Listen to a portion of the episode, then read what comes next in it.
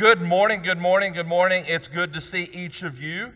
Um, if I have not had a chance to meet you yet, I'm Alan. I have the privilege of being able to serve as the senior pastor here as well as one of the elders. And we are absolutely thrilled that you're worshiping with us uh, for those of you in the building and those of you that are worshiping online with us as well. Hopefully, when you came in this morning, you picked up a worship guide.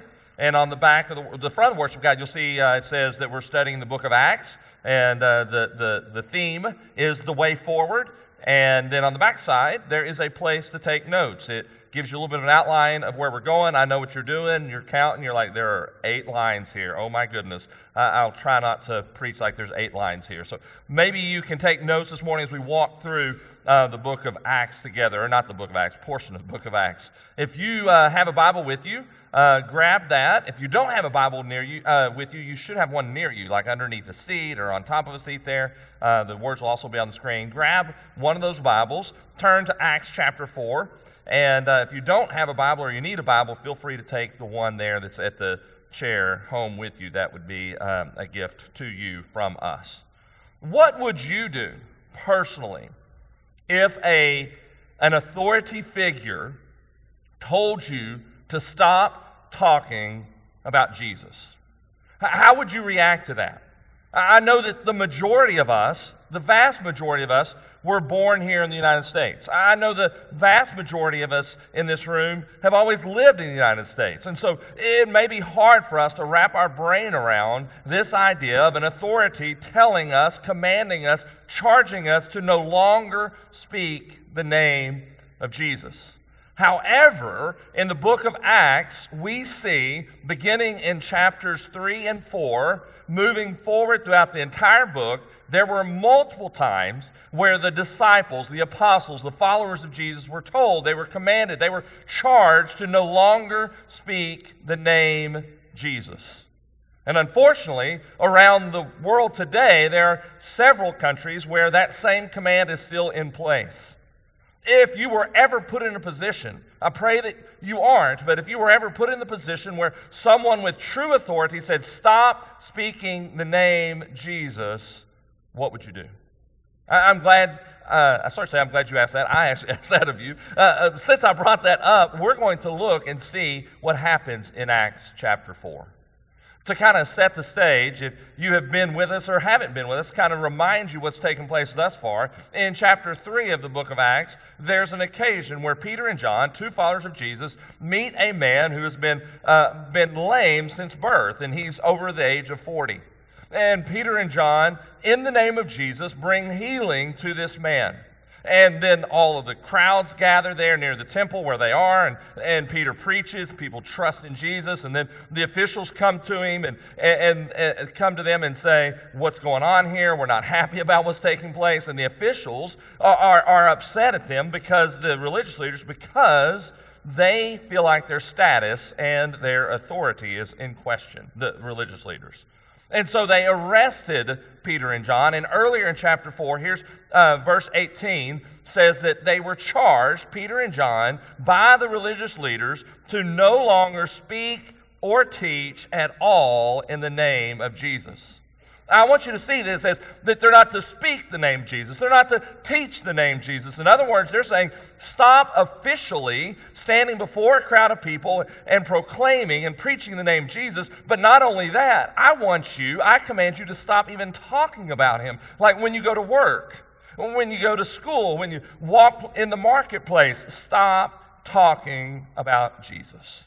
So, what does Peter and John do? If you were here last week, you realize Peter and John don't really listen to that advice. And in fact, we find out they say they have no other option but to continue to preach the name of Jesus. Look in chapter 4, and they say in verse 20, For we cannot but speak of what we have seen and heard. And then the officials go, No, for real, like stop talking about Jesus and go about your way. So the question now is once they leave the rulers and the authorities of the temple, what will they do with this charge to no longer preach the name of Jesus? Let's look at the text together. Acts chapter 4, verses 23 through 31. This is immediately after they are released by the officials. It says, When they, talking about Peter and John, were released, they went to their friends and they reported what the chief priests and the elders had said to them. In other words, they recounted everything that we saw in chapters 3 and 4 and said, hey, and then they told us to stop talking about Jesus. And then 24. And when the crowd, when their friends heard it, they lifted their voices together to God, and here's what they prayed Sovereign Lord, who made the heaven and the earth and the sea and everything in them, who through the mouth of our father David, your servant, said by the Holy Spirit. And then he quotes from Psalm chapter 2. Why did the Gentiles rage and the peoples plot in vain? The kings of the earth set themselves, and the rulers were gathered together against the Lord and against his anointed. For truly in this city, they're in Jerusalem, there were gathered together against your holy servant, Jesus. They're thinking back a couple of months prior they gathered against your holy servant Jesus in verse 27, whom you anointed, both Herod, who was the king of the Jews, and Pontius Pilate, a leader among the Romans, along with the Gentiles and the peoples of Israel. They gathered together to do what? Verse 28. To do whatever your hand, God, and your plan, God, had predestined to take place. And now, Lord, Look upon their threats. Now he's talking about the, the rulers that have told him to stop talking about Jesus. Look upon their threats and grant to your servants, Peter and John, to continue to speak your word with all boldness, while you, God, stretch out your hand to heal, and signs and wonders are performed through the name of your holy servant, Jesus. And then 31. And when they had prayed, the place, place in which they had gathered together was shaken, and they were all filled with the Holy Spirit and continued to speak the word of God with boldness. So here's Peter and John. They were arrested for healing a man. They were arrested for preaching that in Jesus there's resurrection from the dead. They were arrested, put into jail overnight. They were tried the next morning, if you will, against the Sanhedrin, who was the religious kind of supreme court, if you will, uh, of, of the Jewish faith. And these religious leaders no longer wanted them to preach and teach about the name Jesus. And as we've already looked at this morning, they commanded Peter and John, stop talking about Jesus. They, they were bold as they preached Jesus in the temple. They were bold as they faced these uh, uh, religious leaders. And now they come back to their friends, it says in the ESV. What, what's it mean by their friends? It's the idea that they are no longer around those that sympathize with the religious leaders. They are with their own people. If you look at the Greek, it actually means their own, and it means fellow believers. They are with fellow believers. Are they all the believers there? Probably not. Are all of the apostles there? We don't know. But we know that they are with their fellow believers. It's like they were with part of their church family maybe their whole church family. They were with them. And then in verse 24, after they relay what took place, what do the believers do? Look at 24. And when they heard the news, they lifted their voices together to God and said, I want us to look at this word together for a moment. Does that mean all of a sudden they had a, a scripted prayer and they all began to pray the words together? No. Does, does it mean they were all together in the same room? Yes, but that's not the real meaning of the word. Uh, does it mean, what does it mean? The word together, if you go to the Greek, is a word that we've seen a couple of times already in the book of Acts. I, am going to try to pronounce it. I'm not, it's a long word, and my, my Greek is not good, but here is uh, what it is Homothumudon. Uh, that's, again, uh, Madon, Madon, that's what I meant to say. Homothumadon, all right? And, and that is the word like homo, the same. Thumadon means together or same mind or in one accord. They were praying together, meaning they were in agreement with one another. They were in one accord. This word is used 11 times in the New Testament. 10 of them are in the book of Acts, and two of them we've already found. You may want to jot it down on your notes. Acts chapter 1, verse 14, the word says in the ESV in one accord. And then in Acts chapter 2, verse 46, the word in the ESV is together. It's the same Greek word. In all accounts, it means to be of one mind, to having the same passion or the same desire to be in harmony together. So, in other words, all of the believers said, Peter and John, the threat was made to you, and you were told to no longer preach, but we know that we agree with you, Peter and John. We have no other option but to preach the name of Jesus, and we're going to pray about this matter. How powerful is it when a group of believers come together to pray and they pray in one accord in agreement with each other? Apparently, not very powerful. I don't see it on your faces. Can you imagine a group of believers believing in who God is and what He says in such a way that they are banded together praying with all confidence that our sovereign Lord hears our prayers? And that He answers our prayers. I'm, I, I'm, I've titled the message today, Confident Praying Leads to Bold Proclaiming. So when they prayed together, they were confident in their prayers. Stay with me. Their confidence is not in themselves, their confidence is in God. But because of who God is and what God says about Himself and His mission, they are confident as they pray. They know that what they're praying is what God wants of them.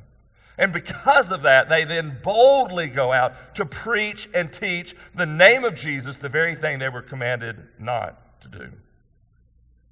Here's what I don't want you to do this morning. I don't want you to check out and go, well, this is a neat historical account, which it is, of what took place in the early church.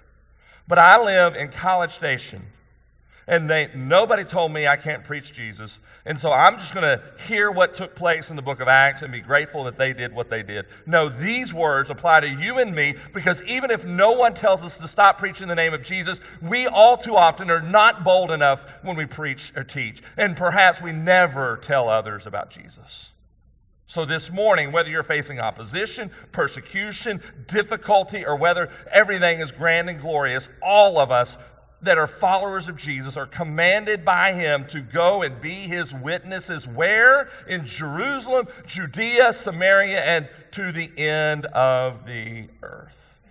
Acts 1 8 is not just for the 120 that were in the room that day, it's for all of us. So don't check out. Stay with me. What does it mean?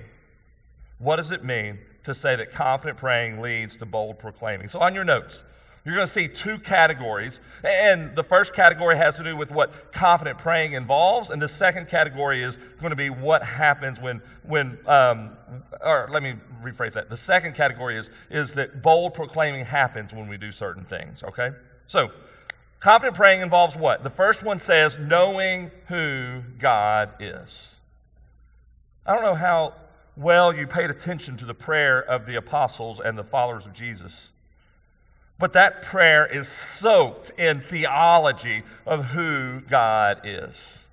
It's not like, this is painful, God, would you do something about it? No, it is proclaiming to God who He is and to each other as they claim the promises of God's Word based on who He is.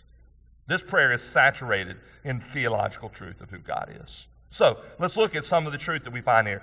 Beginning, I'm going to kind of walk through. I may not mention verse by verse, but we're going to begin in verse 24 with their very first words. What are their words? Sovereign Lord. We sang about God's sovereignty a moment ago.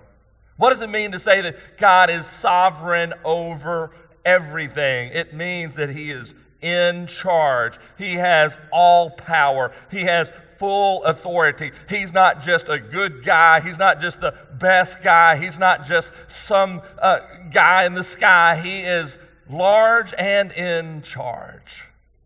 He has authority over every aspect of life, including yours. You might have heard Howard a moment ago ask one of the kids, Hey, does that mean I should pray to God and ask Him if I should get that new bike? We might be thinking that's kind of silly. No, the reality is every decision we make in life should be in line with what the sovereign Lord has to say about it. A few weeks ago, I asked some folks, or all of us, to jot down some prayer requests. One of the prayer requests was, Pray for me. I don't remember the exact wording, but pray for me because I want a new pair of shoes and I need to know if I should get them or not. My mom says I already have too many shoes in my closet. And what I heard in that was not, God, try to change my mom's idea. It was a teenager saying, No, for real, I want to know if this purchase is one I need to make or not. So God is sovereign over everything. Let's see what his sovereignty is found in. Look at the next little bit. It's the, he is the sovereign Lord who did what? He made the heaven. He made the sea, uh, sorry, the heaven and the earth and the sea and everything in them. God is the creator of all things. If he's sovereign, then it's understandable that he's creator. If he's creator, it's understandable that he's sovereign. He knit you together in your mother's womb. You are not an accident. You are not just the result of biology. You're not just a result of the birds and the bees. You are the result of God's handiwork.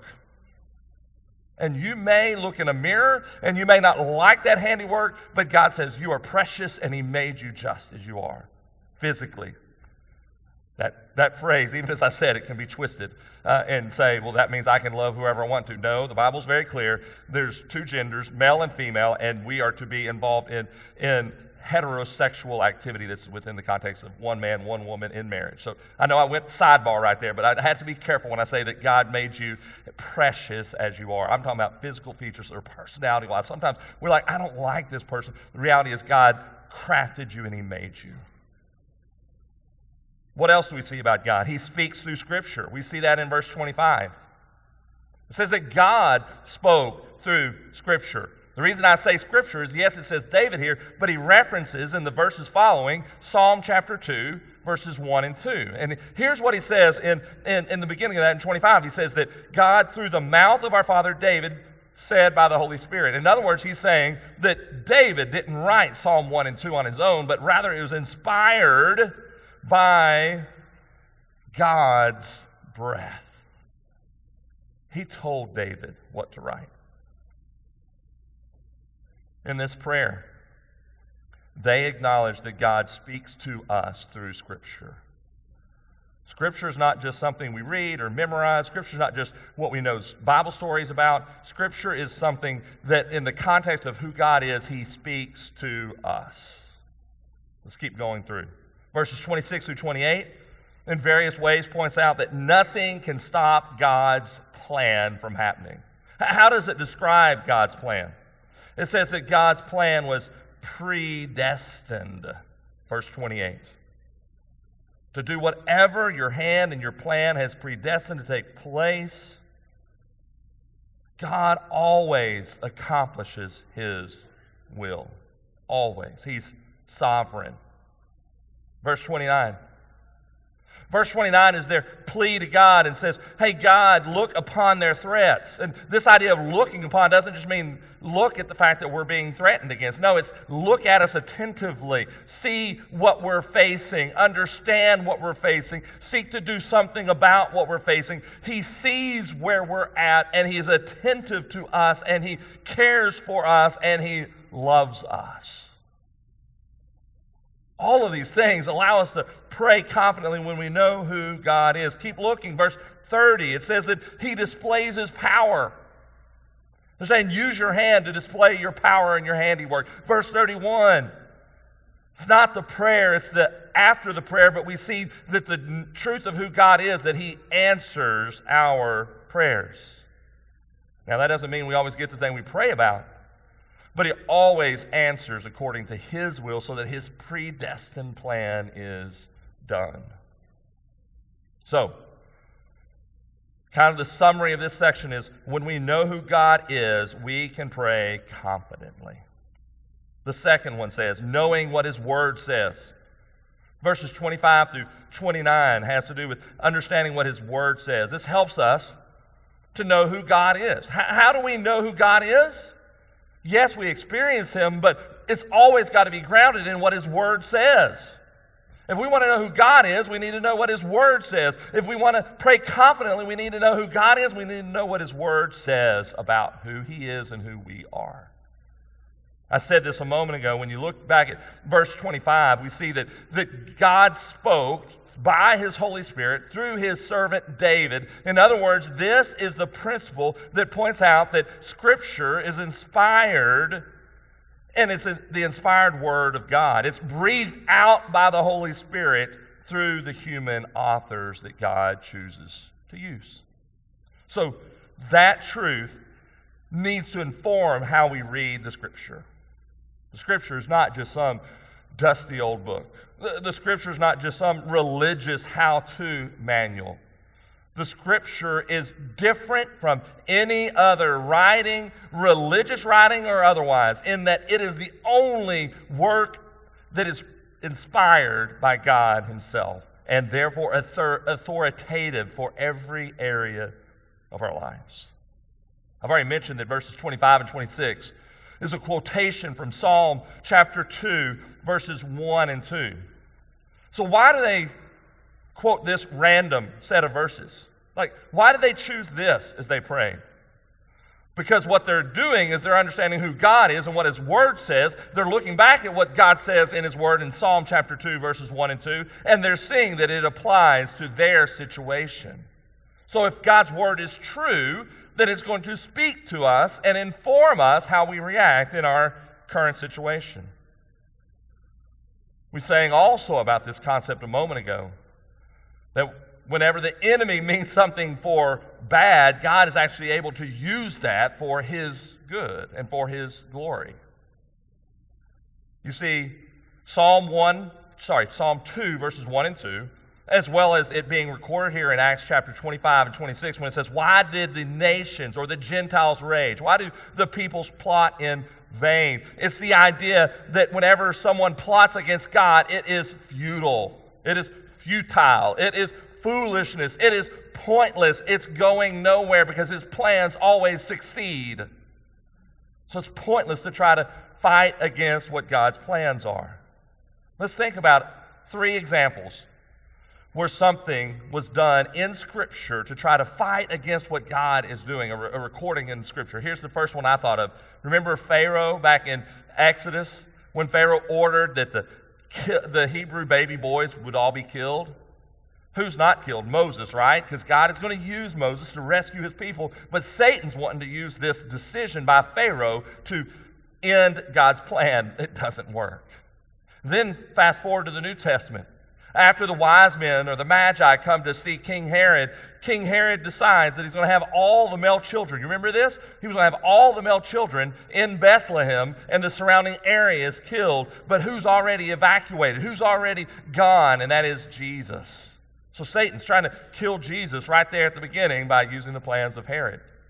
And then we have what is mentioned here specifically in, in verse 27 but we see that, that Pilate delivered Jesus over to be crucified, Satan thinking that he had won. But would you look closer at these verses? Acts chapter 4, it describes what they did in verse 27. And then in 28, where's the origin of the plans of these men? It says, whenever Jesus is crucified, verse 28, they're actually doing whatever God's hand and God's plan had predestined to take place. See, Pilate and Herod and the Gentiles and even the religious leaders of Israel all intended to kill Jesus, but that was God's plan from the very beginning that Jesus would be crucified for our sins. And so now, Peter and the followers of Jesus are praying that now in their situation where the religious leaders are meaning harm for them and threatening them and telling them to no longer preach about Jesus, these leaders that are plotting against them now, it, it's pointless because God's plan will continue to succeed because Jesus has sent them out as their witness, his witnesses, and they would say yes to that. What we see in God's word is this that the God of the word has provided victory in the past, and he will do it again.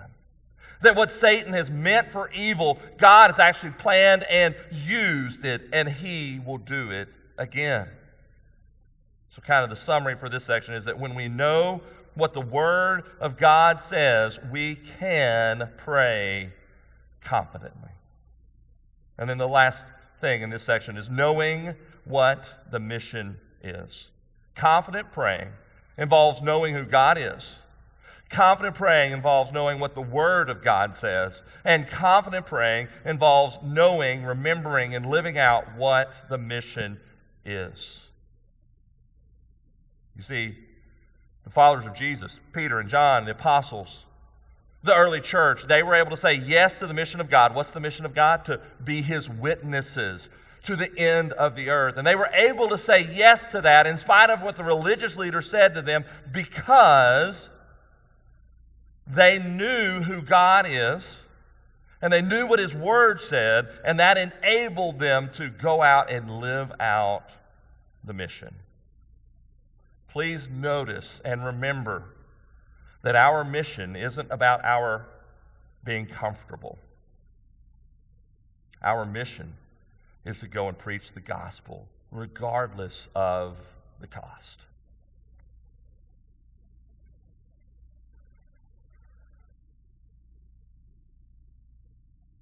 What could have happened that day?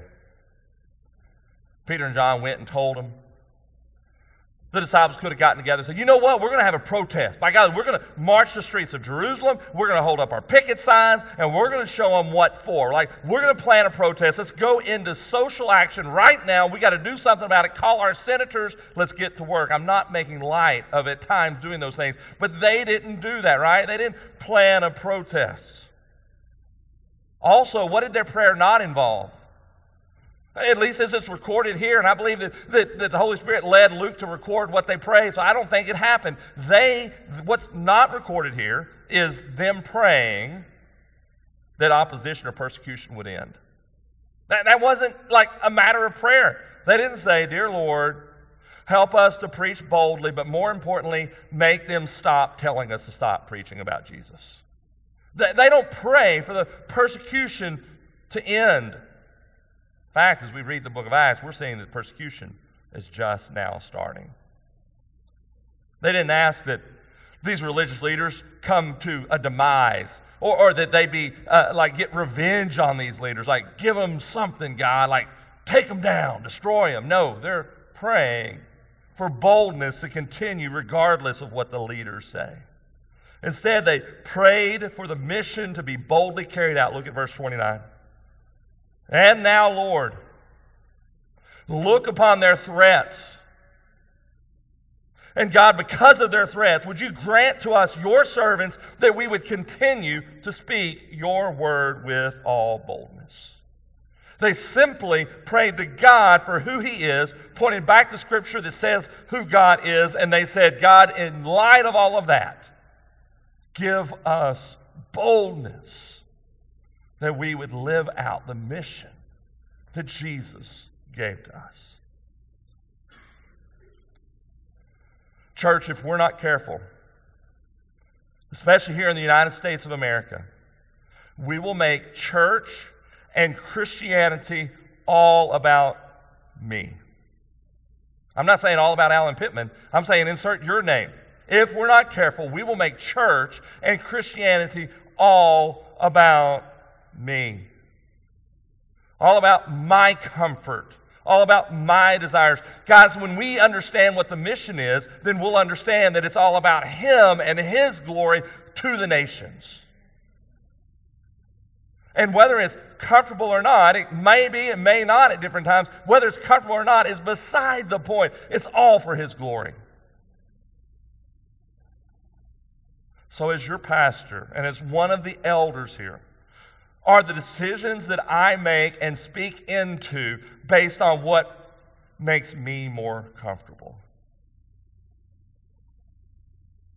At times, if I'm not careful, that answer can be yes, because I want to love you, and therefore at times I'm not willing to step on your toes when I should be stepping on your toes. So that's not like, and that's where it's going to stay. That's like Alan processing where he's at in this whole equation. Guys, it's not about my comfort.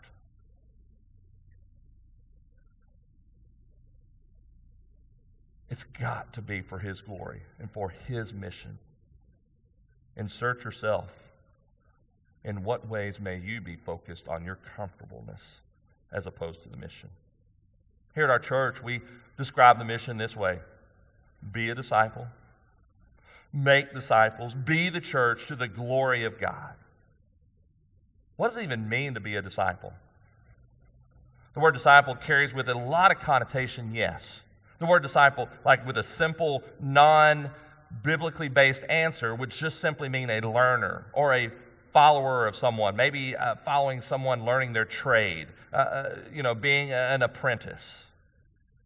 But the word disciple, in the context that Jesus and, and, and the writers of Scripture mean, it means much more than that. To be a disciple means to acknowledge that I am a sinner and that because of my sin, I have no right, no privilege, no ability to be in right standing with God.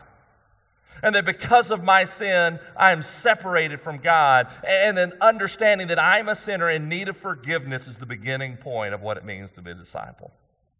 And so God's word is clear that because of our sin, we are to repent of our sins, trusting that Jesus and what he did on the cross by dying for our sin, by paying the price that you and I deserve, by overcoming sin and death and the grave and being raised three days later, that if we place our faith and our trust in Jesus Christ and in him alone, for there's no other name under heaven by which we must be saved, that we can experience salvation.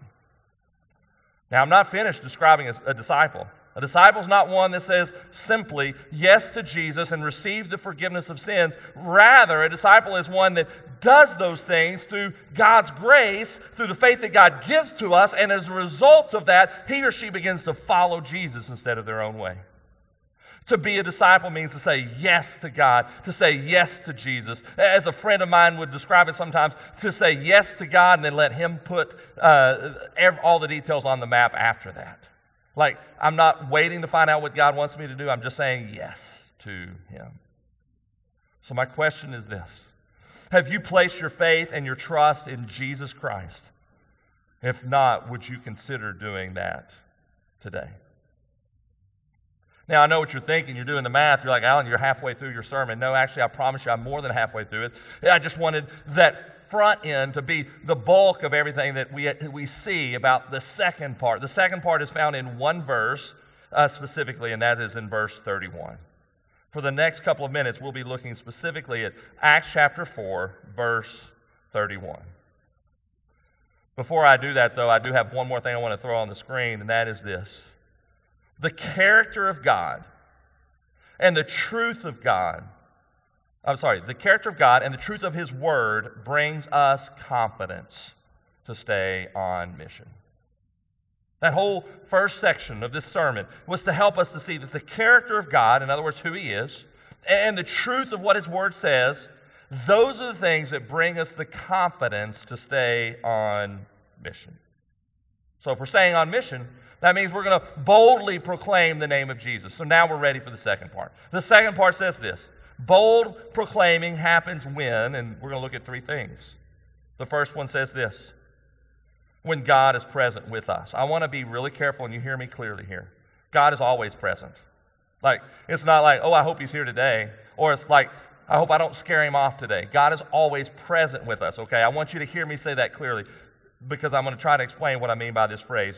Um, God, uh, that bold proclaiming happens when God is present with us. He's always present, but we have to remember that and acknowledge that. So, what do they do? I said one verse, sorry, look back at verse 30. For them to see that God was present, they said, Hey, God, would you mind stretching out your hand and healing and bringing signs and wonders and performing all of that in the name of your holy servant, Jesus? They ask him to proudly displaying his presence so that they could see his presence as well as those around them could as well. I'm not going to read the verse, but Acts 5:12, we see that God does that. You may even want to jot that down and look at, at it later. Look back at verse 31 now. The way that they acknowledged and saw that he was present with them was found in the first part of 31. And when they had prayed, the place in which they were gathered together was shaken. Like it was shaken after they prayed. I remember a few years ago, Alana and I went to Guatemala for a mission trip. And I don't know if you've ever been in Guatemala, that part of the world or not, but they, they have, um, they have, earth, they have um, earthquakes in that area. They kind of told us and warned us and all of that. And I, we were about halfway through the week, and I was in my bunk bed in the cabin, uh, and it was kind of the early morning hours. And I was kind of, I kind of woke up, and I, I, thought one of the kids was like, we'd already had a prank pulled on us that night. And I, I thought there was somebody shaking and rattling my, my bed, my bunk bed, you know. And then I realized, nope, ain't nobody down there. And I realized there is something else going on. It was an earthquake, right? And so, like, I get off my bed eventually, and by the time I acknowledge and realize I probably should go out of the building, that's kind of when the tremor stopped. But I can't imagine experiencing at the conclusion of a prayer something even much stronger than that. I don't know how strong it was. I just know it was noticeable that when they finished praying, the room, the place, the building was shaken. When was the last time that you prayed, and not because of you, not because of your prayer, other than the fact that it was in tandem with who God is and what is his word says, when is the last time that you experienced God's power as an answer to your prayer? I'm not saying when was the last time the room was literally physically shaken like it was in this occasion, but when is the last time that we acknowledged and saw the power of God? When's the last time we prayed for something that was big enough that for God to show up would be clear and evident? All too often, I have to rewind the clock several years to think of a time where I experienced that. I do know there were couple of occasions in my life, one specifically when I was a youth pastor up in Tennessee. We had a girl in my youth group that had a brain tumor. We took her to Vanderbilt. They did the surgery. They said it's not looking good. Like, we can't get to the tumor. We can't get it out. We don't know what to do. A few days passed. We've prayed for her over and over again. They've shaved her head to get ready for it. They go in for the next procedure, and guess what? There's not anything there. It's gone. I don't care what the doctors say. God did that. There's no other explanation. When's the last time we prayed for the salvation of a family member or a friend or a coworker and someone shared the gospel with them and we celebrate the power of God? Guys, we've got to pray boldly. We've got to pray confidently. We've got to proclaim confidently and boldly so that God's glory would be raised so that the place would shake.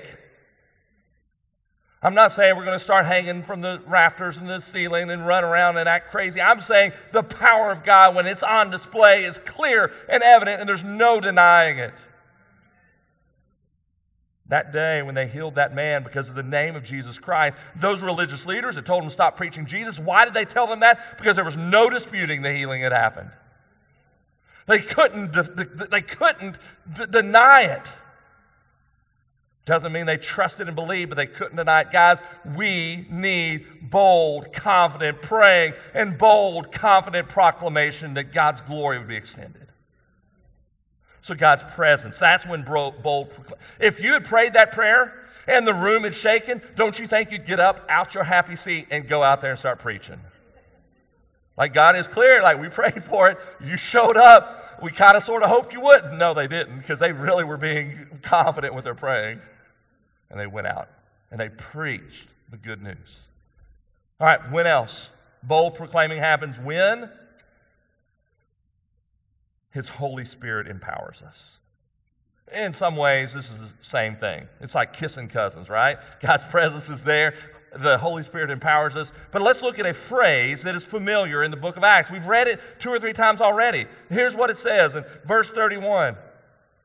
If I got to turn to the right page here it says, after the building was shaken, they were all filled with the Holy Spirit. I'm going to repeat myself from last week. This is not a second blessing.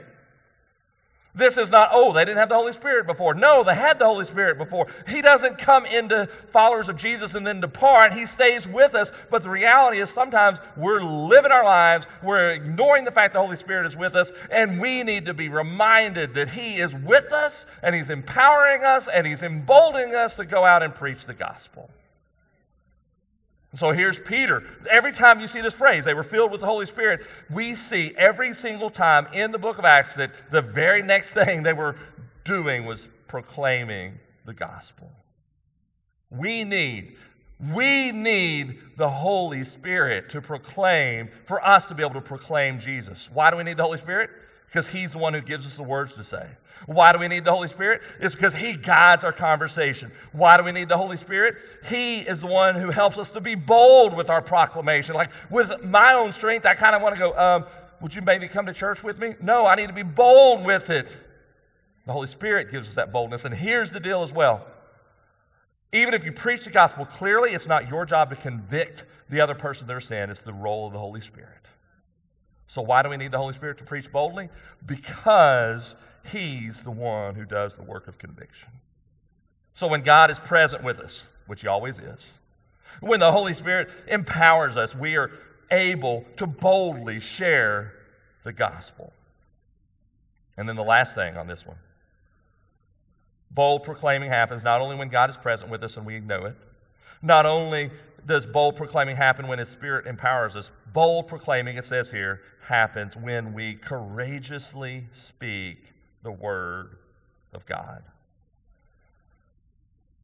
So look at the end of verse 31. The prayer is answered, the place is shaken, the Holy Spirit fills them, and the third thing is they continued to speak the Word of God with boldness. Can I ask a question that maybe you're wondering? Why did Peter and John need to pray this prayer? Weren't they already pretty bold earlier? Like, didn't they stand in the face of these religious leaders that could have maintained them in prison or had them killed? And didn't they basically point at them and say, You were the one that crucified Jesus? And aren't, didn't they stand before them and say, Nope, we're going to keep preaching Jesus? So, why did they feel the urgency to pray for boldness when they already were bold? Why even bother to pray for boldness? The answer is this they knew that they couldn't, they wouldn't continue being bold without God's help. The moment they said, Well, we don't got to pray about that, we showed them last time, we'll show them again, is the moment that they wouldn't be bold. Peter remembers he denied Jesus three times on a certain night, just a couple months prior to this, and Peter knew that he had to pray for boldness. Same thing happens for us. You and I, we never arrive. You and I, we must continue to rely on God. You and I must never try to do it on our own. You and I, we must continue to proclaim boldly. You and I need the Holy Spirit to do this. We can't do it on our own. So, God's Word in Acts chapter 4 shows us that we're to press on with the mission, which is to boldly proclaim the name of Jesus, regardless of what other people say to us. And in order to do that, we need to seek the Lord, allow Him to empower us. And all of that is based on not ourselves, not our own courage, not our own personality. Rather, it's all based on knowing who God is and knowing what His Word has to say and trusting Him to empower us kind of the summary that I have for this whole section that I'd like to put on the screen. It's not on your notes. Is that God's presence and God's empowering spirit sends us out courageously to courageously preach Jesus. I want to kind of wrap all of this up here are some truths, and it's not necessarily the main preaching of this text, but the truths that we see in this church. This church in the book of Acts was not a perfect church. We will find that out soon enough.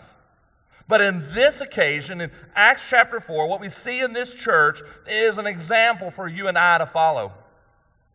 Here's the kind of church they were. While they weren't perfect, they were a united church. We talked about that, praying in one accord.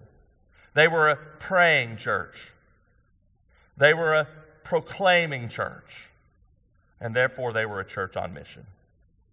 Guys, if we want to live out and not just put a pretty picture on the wall that says, be a disciple, make disciples, be the church of the glory of God, we really want to live that out, then we've got to be united, unified as a church. We've got to be praying as a church. We've got to be proclaiming as a church, and we will live our mission out. My question is are we doing that? Let's be a church who prays confidently and proclaims boldly. So I've got two key questions to ask you. How's your prayer life? And are you boldly proclaiming Jesus? How's your prayer life? And are you boldly proclaiming Jesus?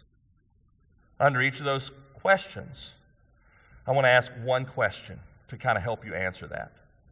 So, on this idea of how's your prayer life, here's my question Are you praying for your comfort? Or are you praying for God's plan and God's mission?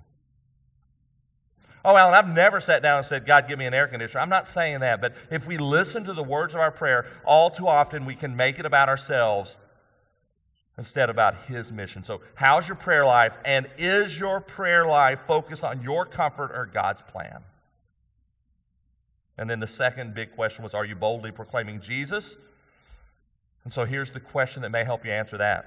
Are you relying on yourself or are you relying on God's presence and His Holy Spirit to proclaim the gospel. I, I don't know where you are this morning, what God may be leading you to do. There's several things God could be leading you to do. To say yes to Him for salvation. That's the most important thing. If you don't know Jesus as your Savior, that's the most important thing. It could be that you're already a follower of Jesus and you're feeling prompted and convicted by the Holy Spirit to work, not work on, because it sounds like you're going to prove it, but to, to focus, allow God's work to be in you, to be prioritizing the, the prayer in your life, okay? So it could be that you're, you're sensing God saying, hey, it's time for prayer life to really matter for you. And it could be, no, I've got those, not perfect, but those are kind of, I'm, I'm going with those, but maybe God's prompting you to proclaim the gospel. Maybe He's prompting you to invite a friend to church on Easter Sunday. Maybe He's prompting you to, um, to give financially so that we can continue to uh, proclaim the gospel. Maybe He's calling you to, to infuse your hope group with these, these character traits of, of prayer and boldly proclaiming the gospel. Maybe it's a conversation you need to have with a family member or a coworker. Maybe it's prayer that you need to have over, the friend, over a friend that doesn't know Jesus. But would we take just a moment, not to run out the door or go to the bathroom or make plans for lunch or send a text unless it's on this topic? Let's focus for just a moment. Where is God leading? And will we say yes to Him? The mission is clear. We're to boldly proclaim the name of Jesus for His glory to all nations. Are we serious enough to say yes to Him? I'm going to lead us in prayer. After the prayer is over with, some music will begin and some guys will start passing some uh, offering plates. And if you came financially prepared to give, then that's there. If you're a guest, we'd love for you to just drop in the connection card. Uh, maybe there's something on the connection card for a spiritual decision or something you need to jot down. There'll also be an opportunity for us to sing together as a church family. This is a whole kind of enchilada to respond to God and to His Word this morning. Do not sit there going, well, that was kind of a neat service. Let the Holy Spirit guide and prompt you this morning. And if you need to come pray at the altar, it's here. If you need to come pray with me, I'm here. If you need to journal, whatever you need to do, say yes to Him as we seek to be the kind of church family God is leading us to be. Let me pray for us.